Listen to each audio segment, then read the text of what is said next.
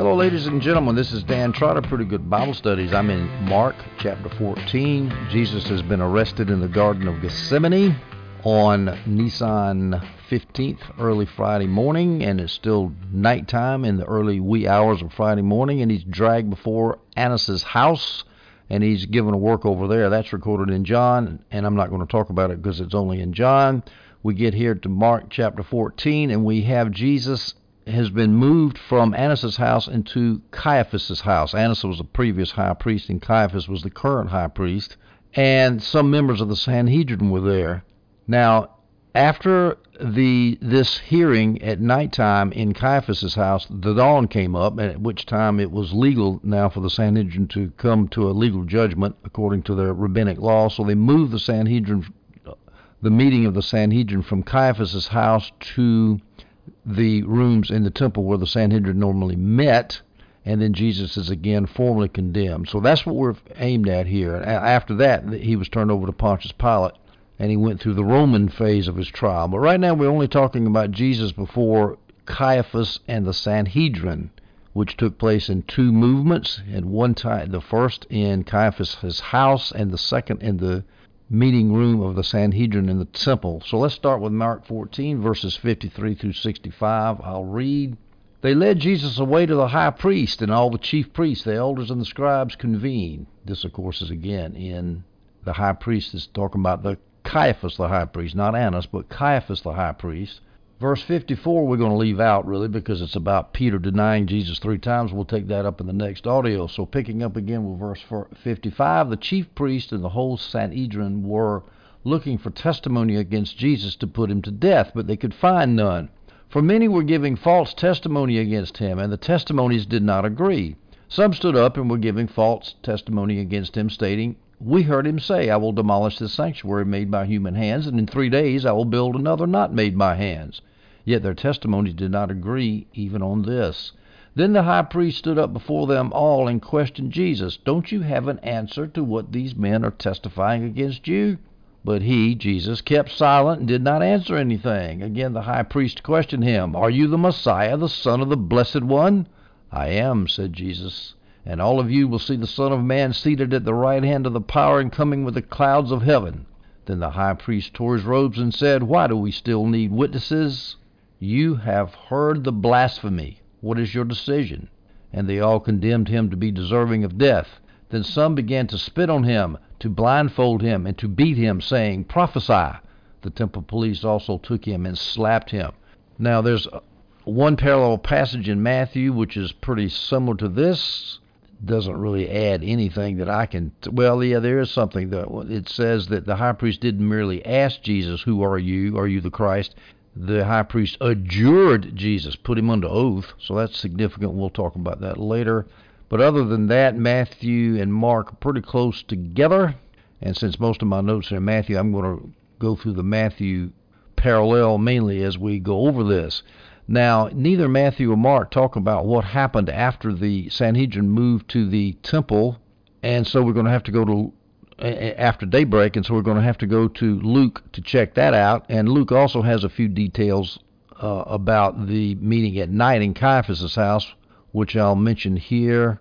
Said that Jesus was blindfolded when the, the temple police beat him, and many other things. Spoke they against him, reviling him, mocked him. It's not really anything extra. That's in Matthew and Mark too. So we're not going to worry about Luke until we get to dawn and the trial is moved, the kangaroo court is moved from Caiaphas' house to the temple meeting room after dawn, and then we'll let Luke take us from there. All right, so let's now take up the narrative. I'm going to go to Matthew 26, starting in verse 57. And I'll read from Matthew Those who had arrested Jesus led him away to Caiaphas the high priest, where the scribes and the elders had convened. Mark just had the high priest, Matthew has Caiaphas the high priest, so there's a, a necessary detail there. Now, let me go over the stages of Jesus' trial because this can be extraordinarily complicated if we let it be.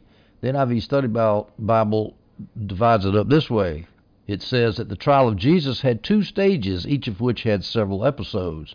The two stages were the Jewish trial, stage one, and the Roman st- trial, stage two, and I think that's a helpful way to look at it. So let's look at stage one, the Jewish trial, and the various episodes. The first episode is the preliminary hearing before Annas, which is recorded in John, and which we're not going to go over. Episode two is the trial before Caiaphas and the Sanhedrin, which we are going to go over. That's what we're talking about in this audio. And of course, that trial before the Sanhedrin was in two different places. Once, eh, one, the first phase of it was of episode two was in Caiaphas's house at night, and then it moved to the temple. And then after Jesus was turned over to Pontius Pilate, the Roman trial, stage two, starts. Episode one is before Pilate. Pilate then turns Jesus over to Herod Antipas, another Roman official, Tetrarch of Galilee. And after Herod Antipas finishes with Jesus, Herod Antipas sends Jesus back to Pilate, and Pilate finally, failing to get Jesus off the hook because of the animosity of Jesus' enemies, condemns him to be killed. So that's the overall overview of Jesus' trials. So let's go back now to Caiaphas' house. Why did the Sanhedrin meet there? Perhaps to ensure secrecy so that nobody could find out what's going on. Remember, the chief priests and the scribes and the elders are very scared of the crowd. Now, two days before this, the Sanhedrin met at Caiaphas' house, Caiaphas' house in the same place to consult about how to put Jesus to death. So this was not exactly an unbiased hearing. We read in Matthew 26, verses 2 through 4 You know that the Passover takes place after two days, and the Son of Man will be handed over to be crucified.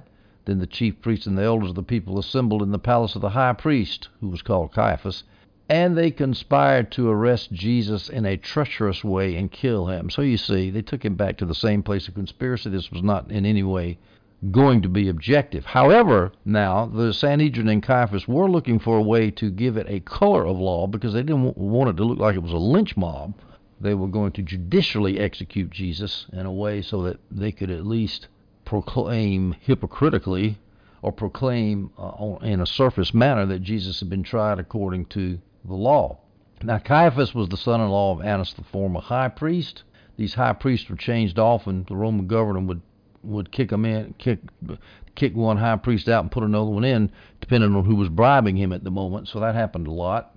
Now, interestingly, in in the Sanhedrin, about a week before this meeting at night that we're talking about, Caiaphas had made a very interesting inadvertent prophecy in John chapter 11, verse 47 through uh, 50. So the chief priests and the Pharisees convened the Sanhedrin. So this is a meeting of the Sanhedrin. This is about a week before, right during Passion Week. What are we going to do since this man does many signs? If we let him continue in this way, everyone will believe in him. Then the Romans will come and remove both our place and our nation.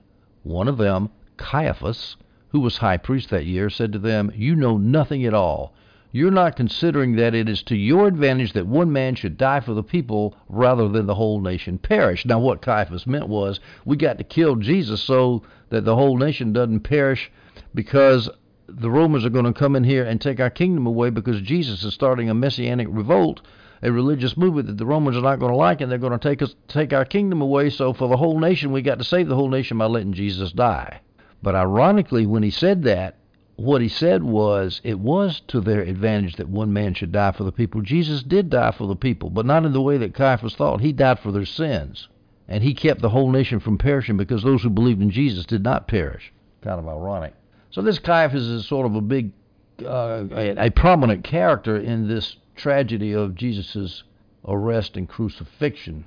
Now the Sanhedrin had within it all kinds of members. It was the political leadership of Israel. It had the chief priest, and that word is a little bit ambiguous. This probably means people like Annas and Caiaphas, the high priest, both current and former. It could be the chief, the head priest of the courses that came in from outside of Jerusalem every year to minister in the temple. But it's probably, I think it's probably people like Annas and Caiaphas. The elders, those were just political leaders that were elected. And teachers of the law, scribes, those t- tended to be Pharisees. And remember, these categories are fuzzy, they overlap. You could be a teacher of the law and an elder at the same time, and so forth. So basically, we'll just say the religious leaders of Israel were all there, getting ready to condemn Jesus. Moving now, skipping the part in Matthew talking about Peter's deny three times denial. We're going to go to Matthew 26 verses 59 through 61. The chief priests and the whole Sanhedrin were looking for false testimony against Jesus so they could put him to death. Well, there's there's your objectivity. We're looking for false testimony.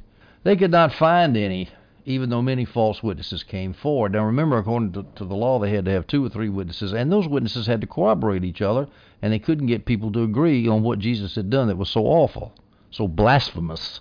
Finally, this is what they relied on. Finally, two men came forward, stated, This man said, I can demolish God's sanctuary and rebuild it in three days. Well, Jesus never said that, but that's they finally got two men to come forward to say that that's what Jesus said.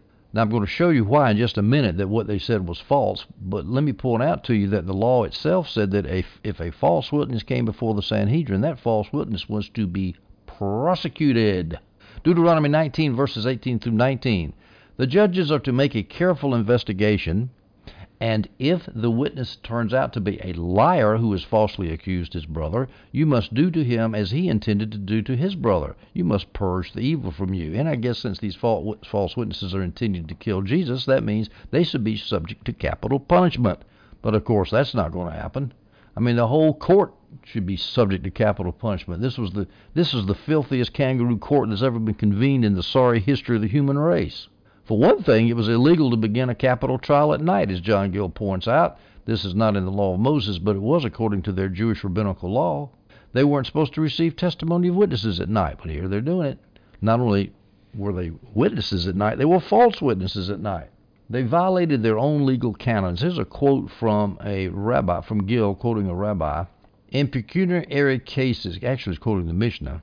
In pecuniary ca- causes, they begin either for absolution or condemnation. In other words, we're not the the burden of proof is not really stated in a civil case. But in capital cases, they begin for absolution and do not begin for condemnation, which means, to put it in modern English, is that in capital cases you have to presume innocence before you prove guilt.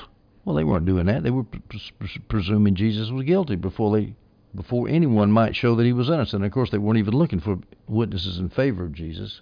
They might have even previously bribed the witnesses, according to Jameson, and Brown, although that's a speculation. Now, how weak was the Sanhedrin's case? Jesus' accusers had to go back over three years to find evidence of a sort. He made the remark that they tried to get him on on his first visit to Jerusalem. That was over three years ago. This was in John 2, verses 18 through 22. I'll read that to you now. So the Jews replied to him, to Jesus, What sign of authority will you show us for doing these things?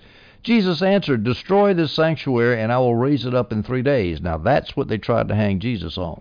Therefore the Jews said, This sanctuary took 46 years to build, and, you, and will you raise it up in three days? But he was speaking about the sanctuary of his body. So when he was raised from the dead, his disciples remembered that he had said this, and they believed the scripture and the statement Jesus has made. Now, the NIV Study Bible points out that the witnesses in Caiaphas' house didn't actually reproduce Jesus' words precisely. No, they did not. The witnesses said, I will, the witnesses quoted Jesus as saying, I will destroy this temple. Actually, Jesus didn't say that. He said, "You, if you guys destroy this sanctuary," referring to the Jews, you destroy. So that was the first problem. They didn't quote him right. Not only did they mess up his words, they messed up his meaning, because Jesus was obviously referring to his body, not referring to the Herod's temple there. So they they misquoted his words and they misinterpreted his and distorted his meaning, and I'm sure they did it on purpose. Now, perhaps the original scribes that heard Jesus say that, they might have understood Jesus to mean a physical temple, but that misunderstanding didn't last long, according to Jameson, Fausset, and Brown, because two days later, the chief priests and the Pharisees, after Jesus had been crucified, they went back to Pilate and they were trying to get his body uh, to get a guard put over the tomb.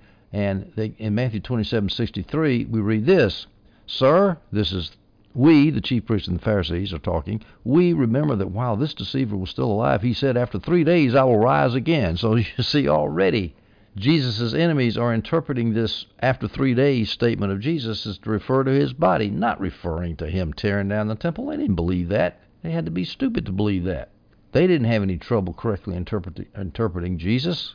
So we see here the absolute illegality of the proceedings here in this kangaroo court in Caiaphas' house. They couldn't find witnesses to agree with each other, as Matthew mentions in verse 60. They couldn't find any amongst all the false witnesses that came forward. Why couldn't they find any false witnesses? Because Jesus was entirely innocent. And Mark adds this de- detail in Mark chapter 14, verse 56 For many were giving false testimony against him, but the testimonies did not agree. So that's why, and again, to have two or three witnesses to be uh, legal evidence, evidence, the testimony has to agree. Here's a good quote from Jameson, Fausset, and Brown. But even in this, they failed. And what did they fail? To find agreeing witnesses. One cannot but admire the providence which secured this result. Since, on the one hand, it seems astonishing that those unscrupulous prosecutors and their ready tools should so bungle a business in which they felt their whole interest bound up, and on the other hand, if they had succeeded in making even a plausible case, the effect on the progress of the gospel might for a time have been injurious.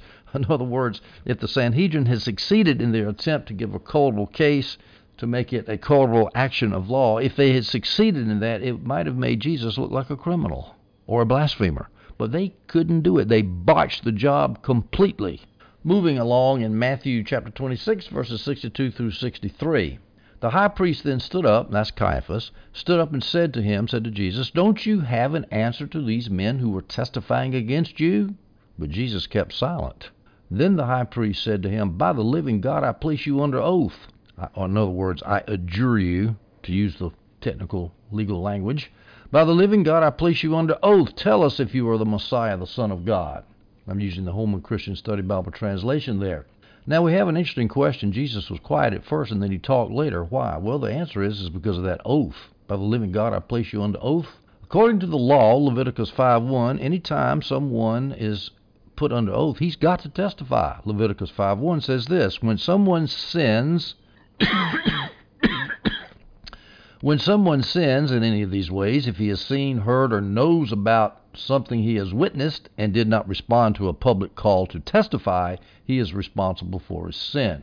Jesus, of course, to the very end, was very careful not to violate the law of Moses. Now, when Caiaphas asked him, Are you the Messiah? he's thinking, of course, about a political leader, a ruler.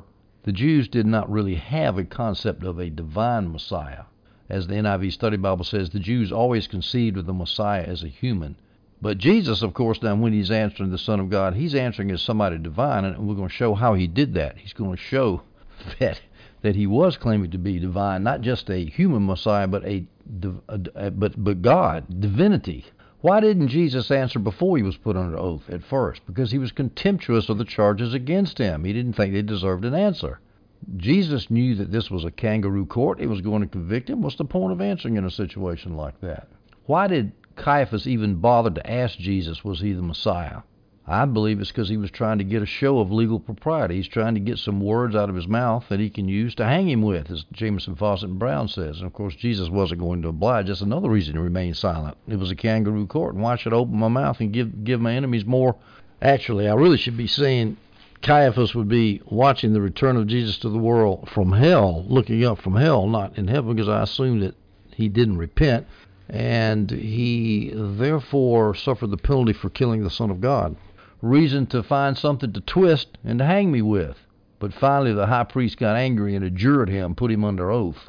Moving on to Matthew 26, verse 64. You have said it, Jesus told him, and you have said it means yes there's a lot of talk about that. You say that I am, you know. There's in Luke, there's it's even more ambiguous in Luke. Mark is very clear, actually. He just said yes, but you said it means yes. You said it properly. You said it correctly. I am the Messiah. So it doesn't come across in English the way it should. You have said it, Jesus told him. Yes, I am. But I tell you, in the future you will see the Son of Man seated at the right hand of the power and coming on the clouds of heaven. That's a direct quote from Daniel 7:13. Now here things get really interesting because this is a messianic quote. Let me read you the whole quote from Daniel, chapter 7, verses 13 through 14. These are two verses that anybody ought to know. Everybody ought to know these verses, especially when you're talking about eschatology. I continued watching in the night visions, and I saw one like a son of man coming with the clouds of heaven. That's he approached the ancient of days and was escorted before him coming on the clouds of heaven is where Jesus breaks the quote off. But I'm going to go ahead and read the rest of Daniel 7 and 13 and 14, which, a, verse which Caiaphas, of course, knew. Coming with the clouds of heaven, he, this is the Son of Man, and of course Jesus calls himself the Son of Man. Daniel calls him a Son of Man too. Too, I saw one like a Son of Man. he, the Son of Man, approached the Ancient of Days, that's God, the Father, and was escorted before him, before God the Father. He, the Son of Man, the Messiah, was given authority to rule and glory in a kingdom so that those of every people, nation, and language should serve him. If that's not a messianic claim, what is? His dominion is an everlasting dominion that will not pass away, and his kingdom is one that will not be destroyed. It's one of my favorite verses because that's talking about Jesus. Jesus is going to win, folks. I don't care how many social justice warriors they are, and how many Muslims there are, and how many blasphemers and liberal Protestants there are. Jesus is going to win. His kingdom will not be destroyed. Now, one thing to note about this quote in Daniel 7 is that Jesus reversed the coming direction.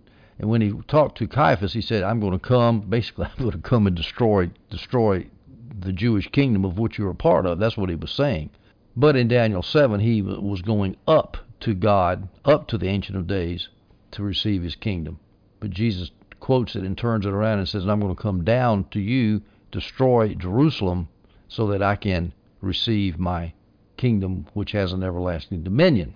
Now, I stated that very glibly and confidently. However, this is a point of controversy in eschatology between futurist and es- and um, preterist Orthodox preterist, I might add. Because Jesus said, I tell you, in the future you will see the Son of Man. Well, the future when? The future could be at the end of time, and that's how futurists take it, or the future could be AD 70, which is how Orthodox preterists take it. Before we get into that, let me make this point here. In the future, you will see the Son of Man seated at the right hand of the power. It's the power of God, or the or the power which is God's, is one the way one commentator translated that. It's a little bit confusing and coming on the clouds of heaven. The coming here, as I said, is Jesus coming down to Jerusalem. And what makes this controversial is when in the future is this coming going to take place? Now, futurists love to hear that word coming, and they immediately say, "Ah, coming at the end of the world." That is not. You cannot do that.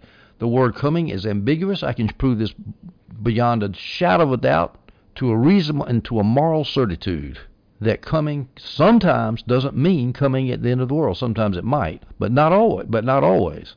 And here I tell you, it can't mean because how is Caiaphas going to see in the future the Son of Man seated at the right hand of God, the power, and how is he going to see him coming on the clouds of heaven? If you assume that that coming is at the end of the world and Caiaphas is going to die shortly and the end of the world hasn't happened yet, how's Caiaphas going to see that? He's going to be up in heaven. Of course, now you could the futurists could respond, well, Caiaphas sees it from heaven. Is that really what Jesus meant? You're going to be up in heaven 2,000 years from now you're going to see it then? That sort of takes a little bit of the punch away from what Jesus is saying. Actually, I really should say that Caiaphas would be looking at the alleged return of Jesus at the end of the end of the world from hell, not from heaven, assuming that's where he went for killing the Son of God. The futurists can re- reply to that. Well, if Caiaphas is not going to make it to the end of time to see Jesus coming on the clouds of heaven. He's not going to make it to AD, 70 either because high priests were usually appointed in their old age, say 50 years old. He was appointed in AD, 18 according to Josephus. So uh, in AD, 70 he would be about 102 years old. If he was 50 in, in 18, you go from 70 to 18, that's 52 more years. That's 102 years. So he'd be 102 years. That's not very likely. And I agree, it's not very likely. But that's not what Jesus said. He's not saying, I tell you, Caiaphas, Caiaphas in the future, you, Caiaphas, will see the Son of Man. Because you have to go to the Greek and look at those terms, uh, the words you. The, the words you refer to different people. All right, but I tell, you have said it, Jesus told him, but I tell you. I'm going to call that you number one. Well, that's a singular you. In the Greek, I've got the Greek right here in my notes, is su, which is singular. You, but I tell you. Caiaphas, no problem. And then he says, in the future you will see. Well, in English it sounds like he's still referring to Caiaphas, but it's not the same. It can't be because that second you is plural. I've got it right here in the Greek. Who mean you. In the future you. Plural, we'll see. Well, who could he be referring to? He's referring to the Sanhedrin. Remember, this is before Caiaphas and the Sanhedrin. So Jesus turns from Caiaphas, and then he looks at the Sanhedrin, and he says, In the future, you guys in the Sanhedrin will see the Son of Man. Now, that is perfectly reasonable because, sure, that's a generation away. Some of the people in the Sanhedrin are going to make it and see their kingdom destroyed and taken away from them, which happened in AD 70. By the way, the NIV makes that plural you explicit. It says, And now I say to all of you. Let's look at you number three. In the future, you will see the Son of Man. But I tell you, Sanhedrin, in the future, you, the Sanhedrin, will see the Son of Man. Well, that third you is opsesthe, which is the second person plural, plural of orao to see. Opsesthe. In the future you, Sanhedrin, will see the Son of Man. So, it's not talking about, he's not speaking to Caiaphas is going to see the Son of Man coming. He's talking about the Sanhedrin. Now, a futurist might object to this and say, well, you know, Caiaphas, it could refer to Caiaphas at the end of time. He could look at this situation in hell. You know, yeah, that, that does sound kind of unreasonable that Jesus is referring to Caiaphas looking at Jesus' second return from hell. But it could also mean that it refers to those whom Caiaphas represents. So when he says, You have said it, Caiaphas, nevertheless you, meaning you Jews whom Caiaphas represents will see the Son of Man coming. Well, that's a stretch, especially for people who love to, who pride themselves on interpreting the Bible literally. Now, to show you that this is not an off the wall interpretation, I'm going to give you quotes from John Gill and Adam Clarke, two well known Protestant commentators. John Gill says this quote, So Christ coming to take vengeance on the Jewish nation, as it is often called, the coming of the Son of Man, is described in this manner. So Gill says, see there? The coming of the Son of Man is Christ coming to take vengeance on the Jewish nation. Now, Gill does allow that this might refer to the final judgment. I don't know how he does. I, I don't see how. I don't. You know. I, well, I gave you some possible answers. It could refer to Caiaphas looking at the situation in hell, or the Sanhedrin looking at the. Uh, actually, it should be the Sanhedrin because the you, the second you, and the third you, or you plural, referring to the Sanhedrin, are going to see the Son of Man coming. Well, how are they going to see the Son of Man coming at the end of time if they, maybe from hell. That, that's a stretch. Or maybe the people they represent, the Jews they represent. No, I don't think so. But Gill primarily says, in his opinion, the coming is the coming of the Son of Man in AD 70, and he's no slouch. Adam Clarke is also no slouch. Quote, You and this whole nation shall shortly have the fullest proof of it, for hereafter in a few years you shall see the Son of Man sitting on the right hand of power, fully invested with absolute dominion and coming in the clouds of heaven to execute judgment upon this wicked race. He's refer- Clarke is referring it to AD 70, although he also allows that it might refer to the final judgment. I don't see how myself. Matthew 26, verse 65. Then the high priest tore his robes and said, He is blasphemed. Why do we still need witnesses? Look, now you have heard this blasphemy, his blasphemy. Now, it's obvious that Jesus is claimed to be the Messiah here because of the violent reaction which he provoked when he quotes Daniel 7:13 through 14. That's an obvious messianic scripture, and the high priest knew it, and he tore his robes and said he is blasphemed. Because Jesus had claimed majesty and authority belonging only to God, the penalty for blasphemy was death by stoning, Leviticus 24:16. Whoever blasphemes the name of Yahweh is to be put to death. The whole community must stone him. If he blasphemes the name, he is to be put to death whether the foreign resident or the native. Now, obviously, they couldn't stone Jesus because they had no control over capital cases anymore. The Romans did, so they had to turn him over to the Roman government.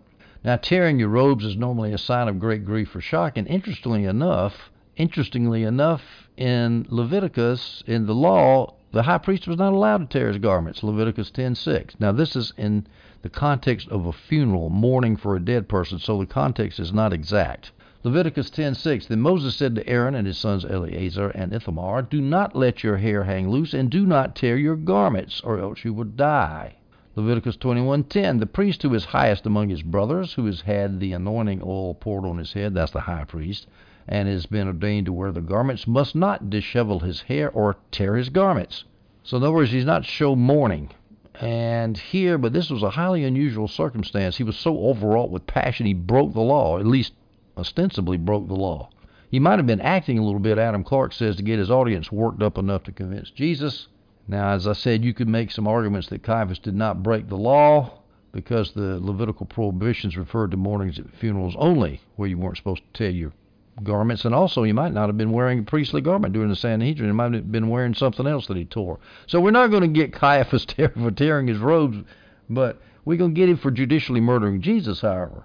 John Gill says these were not his high priestly robes. They were only worn in the temple. These were his ordinary clothes. But some people say, and some people say, that the tearing of the garments was an unintentional symbol of the rendering of the kingdom away from the high priest, as John Gill says. In other words, I'm ripping my clothes off my body the same way that God is ripping the kingdom away from the Jewish religious authorities. Matthew 26, verse 66. What is your decision? Caiaphas continues. They answered, He deserves death. Now, this was basically unanimous vote, but not quite. Mark says they all condemned him to be guilty of death. Now, of course, all can sometimes mean a great many, not literally each and every one. That word is extraordinarily ambiguous if you look in the lexicon. But here it just means essentially all of them because we know that we know that one person in the Sanhedrin did not vote to condemn Jesus, and we can logically reason our way to the fact that another member of the Sanhedrin didn't condemn Jesus. Well, who were the two that didn't condemn Jesus? Well, the first was Joseph, Joseph of Arimathea, in whose tomb Jesus was buried.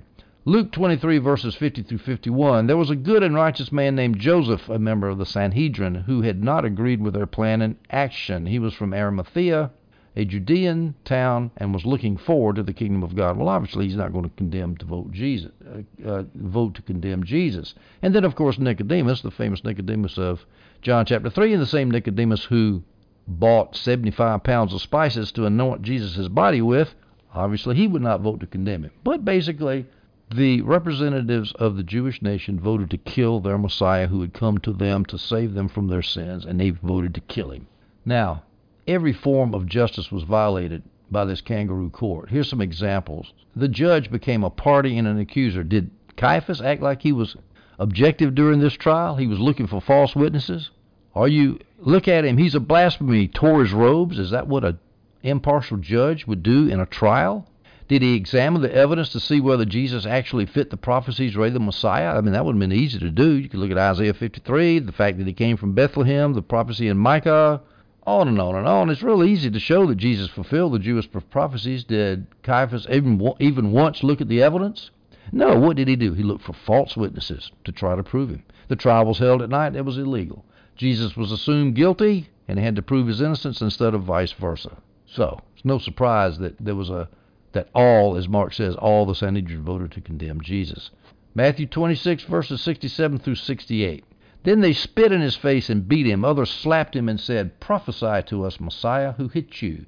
Now they blindfolded Jesus first. It doesn't say that here in Matthew, but in Mark it says they blindfolded him first and then they hit him. So that makes the, the mocking phrase, prophesy, mocking phrase, prophesy to us more meaningful because Jesus wouldn't know in the natural who had hit him. And so when they, when they say prophesy, they're saying, well, just tell us supernaturally. Since you can't see, get a revelation from God as to who hit you in the face.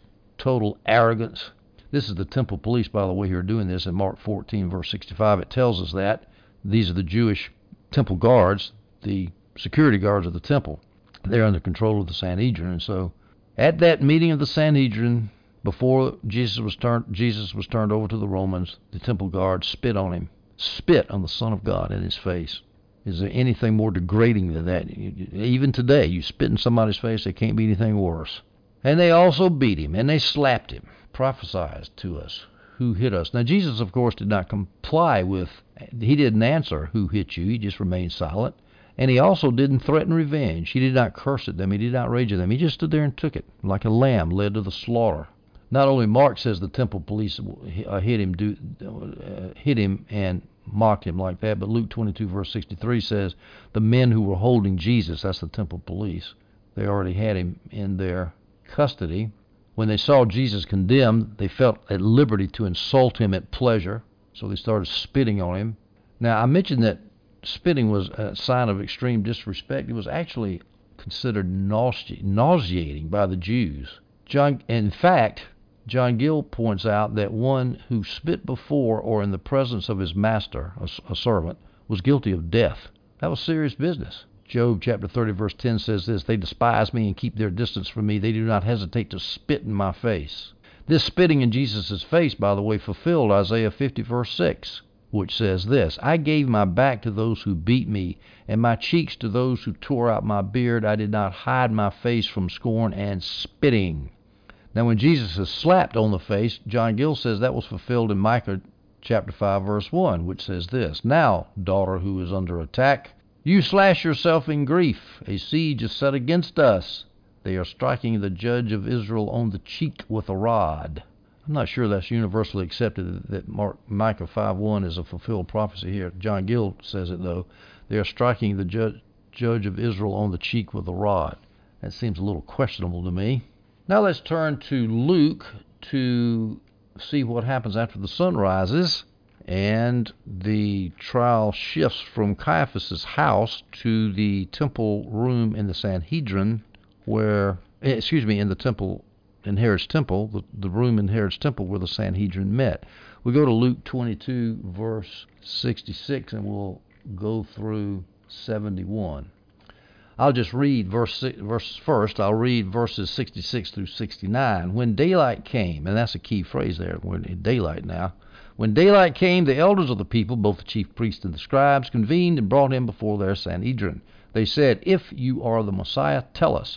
But he said to them, If I do tell you, you will not believe, and if I ask you, you will not answer.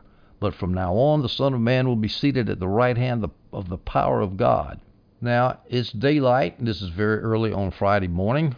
In the wee hours of Friday morning during the nighttime was when Jesus was at Caiaphas' house. Now we're at daylight on Friday morning, and now it is legal for the Sanhedrin to meet. It wasn't legal in Caiaphas' house. So they had to wait before dawn before they could get a legal sentence, before they could pronounce a legal sentence. Capital cases had to be tried in the daytime. Now they had already pronounced Jesus guilty at night. What is your decision? Caiaphas had said at his house. At nighttime they answered he deserves death, but now they wanted to make it look official before the Romans, as Adam Clarke says. Now here in Luke 22 verse 66 it says when daylight came they brought him before their Sanhedrin. This is probably the whole Sanhedrin. The, the whole Sanhedrin probably would not have fit in Caiaphas's house. Probably some leading members of the Sanhedrin, but now they've got the whole Sanhedrin gathered together in all of its glory. Now Jesus said in verse 67, if you're the when when they asked him if you're the Messiah, tell us. He said to them, if I do tell you, you, you will not believe. In other words, he told them right up front, hey, it doesn't matter what you what I tell you, you're not going to believe. This is a kangaroo court. It's it's stacked against me. And then he said, if I ask you, you will not answer. In other words, if I ask you why these witnesses of yours don't agree, you're not going to answer me. If I ask you why you didn't look at the prophecies to see if I fulfill the prophecies, you're not going to answer because you don't care about the truth.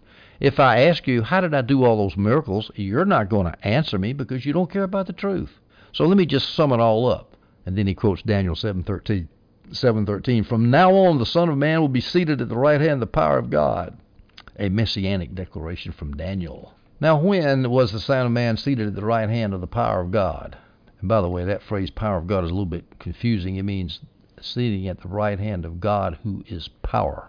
From now on, when? After the resurrection, perhaps? After the ascension, perhaps? After the destruction of Israel in AD 70? I would say after the resurrection and, and right on. He's going to be seated at the right hand of God. Luke 22, verses 70 through 71. They all asked, Are you then the Son of God? Again, they've already asked him this at Caiaphas' house, or Caiaphas has asked him this at his house in the unofficial gathering together of the Sanhedrin. And Jesus had said, uh, Yes, I am. So they asked him again. They want to get it legal. They all asked, Are you then the Son of God? And he said to them, You say that I am. And again, that phrase, You say that I am, it, it when it gets translated, in, it, it literally is literal in the Greek. It says, You say that I am. But what did the Greek person, when he heard that, he would think, Yes, that's what he says. You said it. You said it, buddy. We said that in English. Are you hungry? You said it. It's exactly as we do in English. It means yes. Yes, I am hungry. Yes, I am the Son of God. Why do we need any more testimony, they said, since we've heard it ourselves from his mouth? And by the way, if there's any more doubt about you say that I am meaning yes, the reaction of the Sanhedrin proves that Jesus was saying, Yes, I'm the Son of God, because they got so mad they said, We've heard it. We don't need any more testimony. It's over. He's admitted it from his own mouth. He's blaspheming, blaspheming out of his own mouth. Ladies and gentlemen, we now are finished with the Jewish travesty of justice as they condemn the innocent Savior of mankind and spit on him and mock, mock him. Now they're going to get turn him over to the Romans. Now in the book of Revelation, there are two main powers, two beasts, the sea beast and the land beast. The land beast is Israel, the sea beast is Rome. These are the two powers that killed Jesus. They conspired together in the phony trial to kill Jesus, and they and so they both put Jesus up on the cross, the Jews and the Romans, just as the book of Revelation says. So we finished with the Jewish trial. We're going to take up the Roman trial in the next audio. I hope you enjoyed this particular audio. Actually, I meant to say we're going to go back and pick up Peter's three time denial in the courtyard while the hearing of Jesus before Caiaphas was going on. We'll do we'll take up Peter's denial of Jesus in the next audio.